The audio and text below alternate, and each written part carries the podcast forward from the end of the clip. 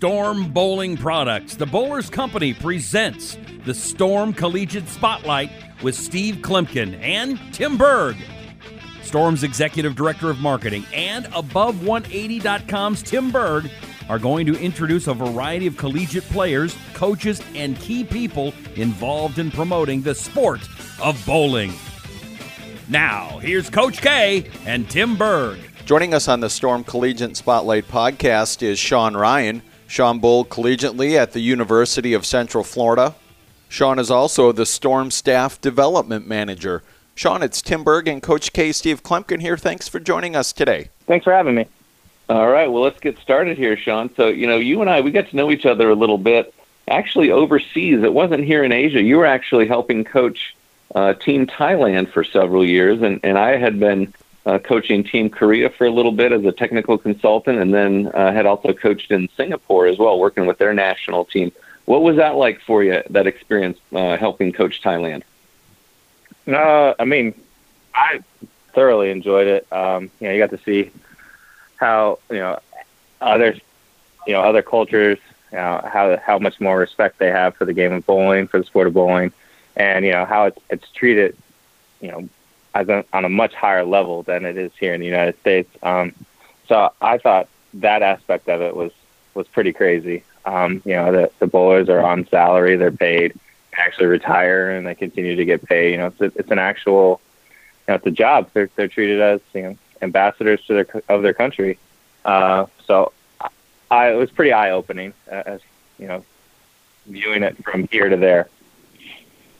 And so, Sean, you bowled collegiately at the University of Central Florida. We're, we're quite an accomplished player in your own right. How were you able to use some of the what you learned on the lanes, and then even just from some of the coaches that you had to uh, to help you as, as, a coach and help you overseas? Yeah. Uh, so you know, Pat Costello was the coach at UCF when I went there. Um, yeah. So she she's pretty strict, and you know it was all about team, team, team.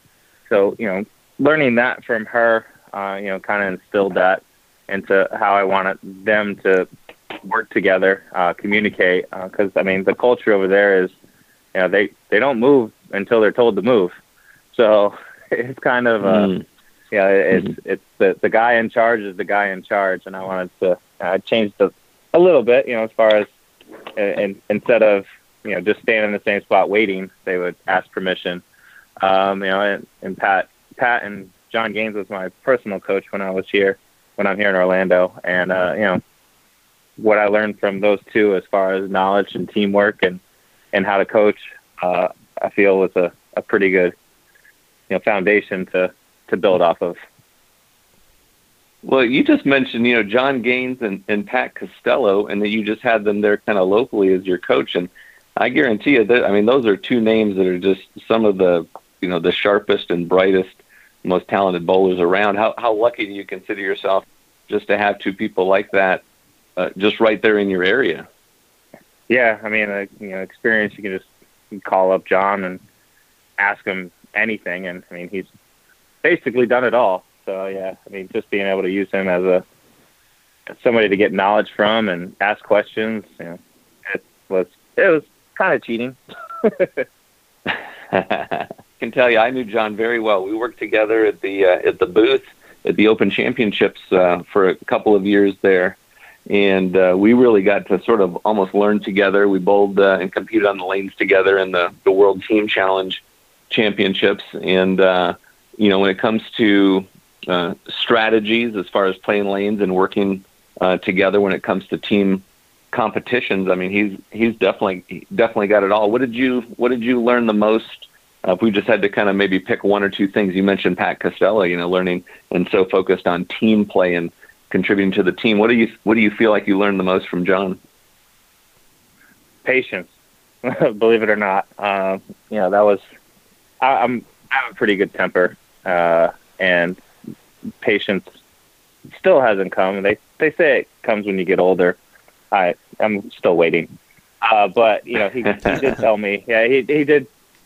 I mean, I distinctly remember uh, when I went and bowled the tat. I called complaining about something. I wasn't going to bowl it anymore. I was done the squads, yada yada yada. And he gave me the you just got to be patient. You went there to bowl, just keep bowling, bowl until you can't bowl anymore.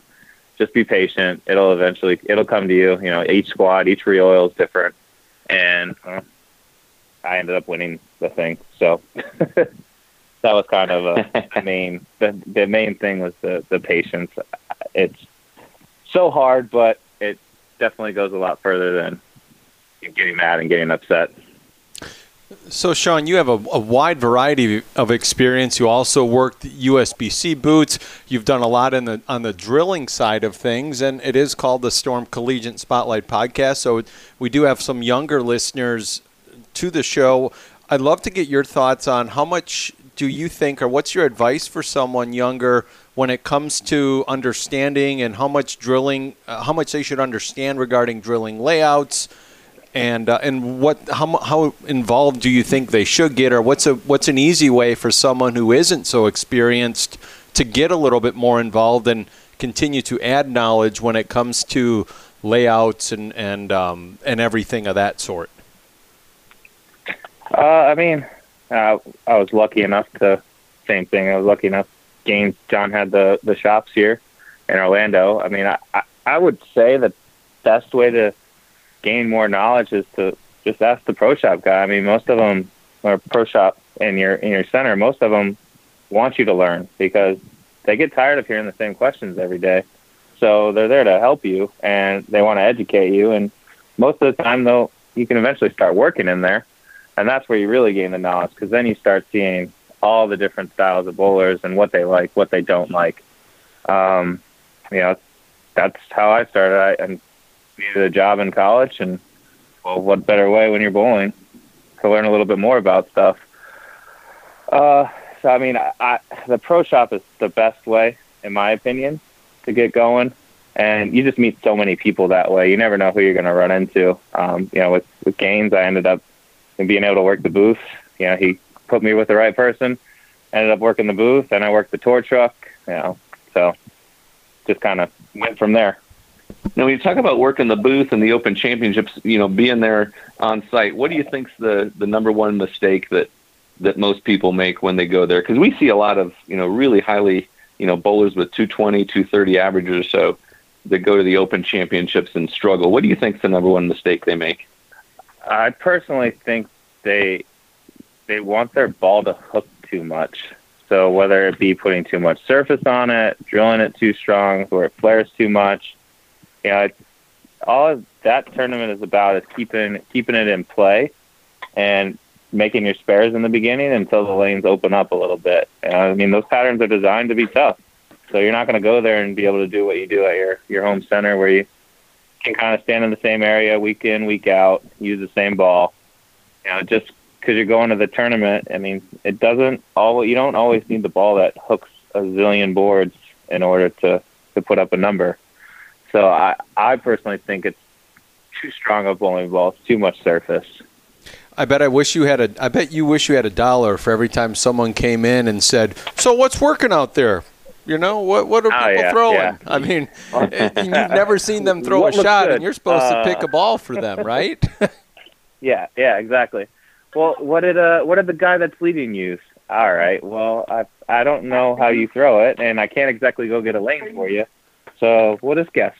And and I feel like that's. I mean, it, we're all guilty of that as uh, our you know amateurs are like myself, not like you guys, but amateurs are always guilty. We we come to you guys and we're looking for just knowledge, but it's more going and watching and such and, and that's what you guys do i mean i've seen people do that uh, when i'm out there you'll go and watch a little bit of the squad or you'll see the little eagles next to their names or the little you know the uh, you know little symbols so you know the person has actually done something and you'll go watch them and but i feel like it's knowledge that people are are that's what they're seeking but that's what you guys are seeking as well at the ocs Oh yeah, especially as the the tournament goes on. I mean, you know, it's not like it's a one weekend tournament, so the lanes are changing, uh, but constantly. I mean, people are going in there with 500 grit bowling balls every week, so the lanes get more and more traction on them, uh, and so by the you know from the first ball to the last ball, they're I don't want to say they're not close because I mean the same oil pattern's being put out, but that that track or that area of the lane where it's good gets worse. Yeah, that is something, and you and I'm guessing now you've definitely seen those differences, you know, in the topography and lane surface now in in the time you've spent here with at Storm here repping, uh, and you've been with us now for it's been uh, a year now, hasn't it? Yeah, it has. Yep. Been kind of a crazy year though. That's for sure. Definitely uh, not a typical year, and what you what you were expecting okay. uh, the professional bowling uh, season to look like when you first signed on. I'm sure. Yeah. No.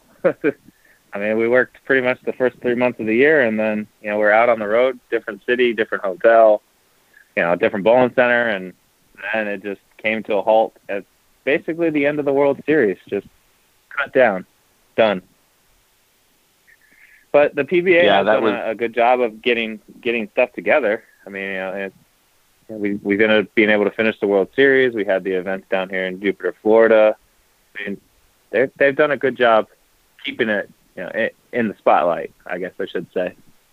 And there's a couple of big majors that that were, you know, when we're talking about looking at, they moved the major championships, the the Masters uh, and the U.S. Open. There, they moved them to Reno. What were your thoughts when you first heard that it was moving there to the stadium? Uh, I mean, I I personally like Reno. Maybe not like that one block so much, but outside that that that area is super nice. Um, and I don't. I I'm kind of biased, not because I'm left-handed. My ball doesn't strike in the stadium, but I think the the venue is outstanding. I mean, it's you know, where else can you go and and have that type of setting? There's not many places.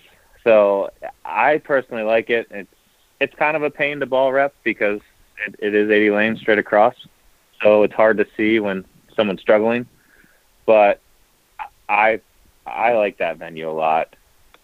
And yeah, can you t- kind of talk about that? How it is learning a new staff, and and even you know, it's um, I guess some people have described it as you're you're like a caddy using the golf term, you know, on the PGA tour, you're like people's caddy, but you're you're kind of not their caddy. You're some people need more than others, and can you kind of walk us through your mindset when it comes to doing that, and then even some of the people you've helped uh, that have helped kind of shape you and, and how you do things, because I'm guessing everyone has their own way of communicating with the, players out there. Yeah, I mean, you wear many hats as a ball rep. You know, you're the psychologist, you're the the caddy, you're the you're their eyes. I mean, you're scouting pairs for them.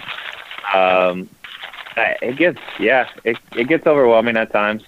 Um, I I don't really know. I mean, uh, my the first year I did it, um, I was kind of I was bringing what I had kind of learned over in Asia, watching pairs, scouting pairs, and you know, brought it over here and just kind of built off of it. I mean, the biggest thing is is learning the players' personalities and and what they like to hear, how you can talk to them and keep them calm, uh, what they don't like to hear, which you learn very quickly when you slip up. Um, yeah, so uh, it, it's just taking the time to to learn the player what they what they like to see, and then trying to inch them towards it instead of telling them you need to do this. You know, doesn't always work that way with a lot of a lot of them. You can't just say, "Hey, you need to do this, go do it," and then, which we all know doesn't ever work out well. Uh, so I mean, it's it's more learning the, the the player and their personality, and then building off of that and establishing a relationship. And then, final question I've got for you, Sean. I'm going to kind of loop back around a little bit to your to your time in college, and uh, you did hit on a little bit with uh, the mention of what you had learned as far as uh, tips like from from John Gaines and from Pat Costello uh, regarding patience and such. But uh, for our young listeners, there's a lot of listeners we have that are uh, either you know trying to figure out what the right college is or where they should go bowl in college, or maybe they're already competing. Um, what's the one piece of advice maybe that you wish, kind of looking back on it now, uh, that you wish you would have had that would have made for you know, the, even a more successful collegiate career than you had. You know, they always kind of talk about the wisdom and stuff that you do or patience. Like you said, you kind of learn as you grow older. But uh, is there anything else that you're, you know, you're kind of looking back and you're like, wow, that would have been really helpful in college that I wish I would have known back then? Uh, oof, that's a tough one. Oh man, It is a tough one. I'm sorry. yeah, wow. Uh, I mean, yeah, the one thing I would say, it, it goes by real quick. So don't sweat the little things. You know, the the little things can ruin trips, can ruin, you know, friendships or relationships. The little things are they'll blow over. Uh, try to enjoy it as much as possible because it it's done quick. Those those four years go by really fast. It doesn't seem like it will when you're 17 or 18, and then you blink and you're 23 and you're done. Uh, as far as on the lanes, what I would say I wish I would have known more about would be more of like the the, the tendency of of kind of what each specific. You know, I would have taken notes better as far as the houses we go to. That way, when we go back there, I kind of know the lane tendencies, especially now that I do it on, on tour. I mean, it, it helps the guys tremendously. I would I would make house notes for the centers I visited.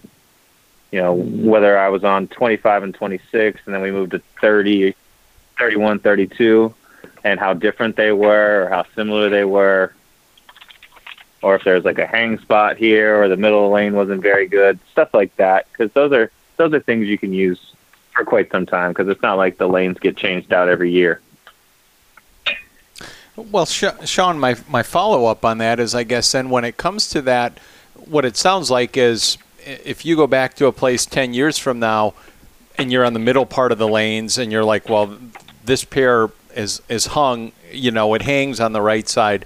It's always going to hang on the right side. Is that what you're saying? It's it's not like no matter what pattern they put, it may still hang a little bit it's not like they can change the pattern and it miraculously, you know, it won't hang, right? Is that what you're right. getting at? Topog- yeah, the topography is a topography unless they come in and level it, which doesn't really happen either too often. You know, major major events or new installs. So, yeah, the the tendency of the house is the tendency of the house. All right. Well, Sean, uh, want to thank you for being here, Sean Ryan. Appreciate your time today on the Storm Collegiate Spotlight podcast. All the best of luck with everything as we enter your first podcast in 2021. So thank you for joining us, and oh, uh, and all the best of luck here. I know 2020 is finally over, so we're we're all glad for that, I believe, and and uh, and we just thank you for joining us, and uh, all the best best of luck with everything with Storm, and and we uh, hope to be seeing you out there on tour repping. Yeah, I appreciate it. Thanks for having me. Uh, best of luck to you guys in 2021, and I'm sure I'll see you guys around.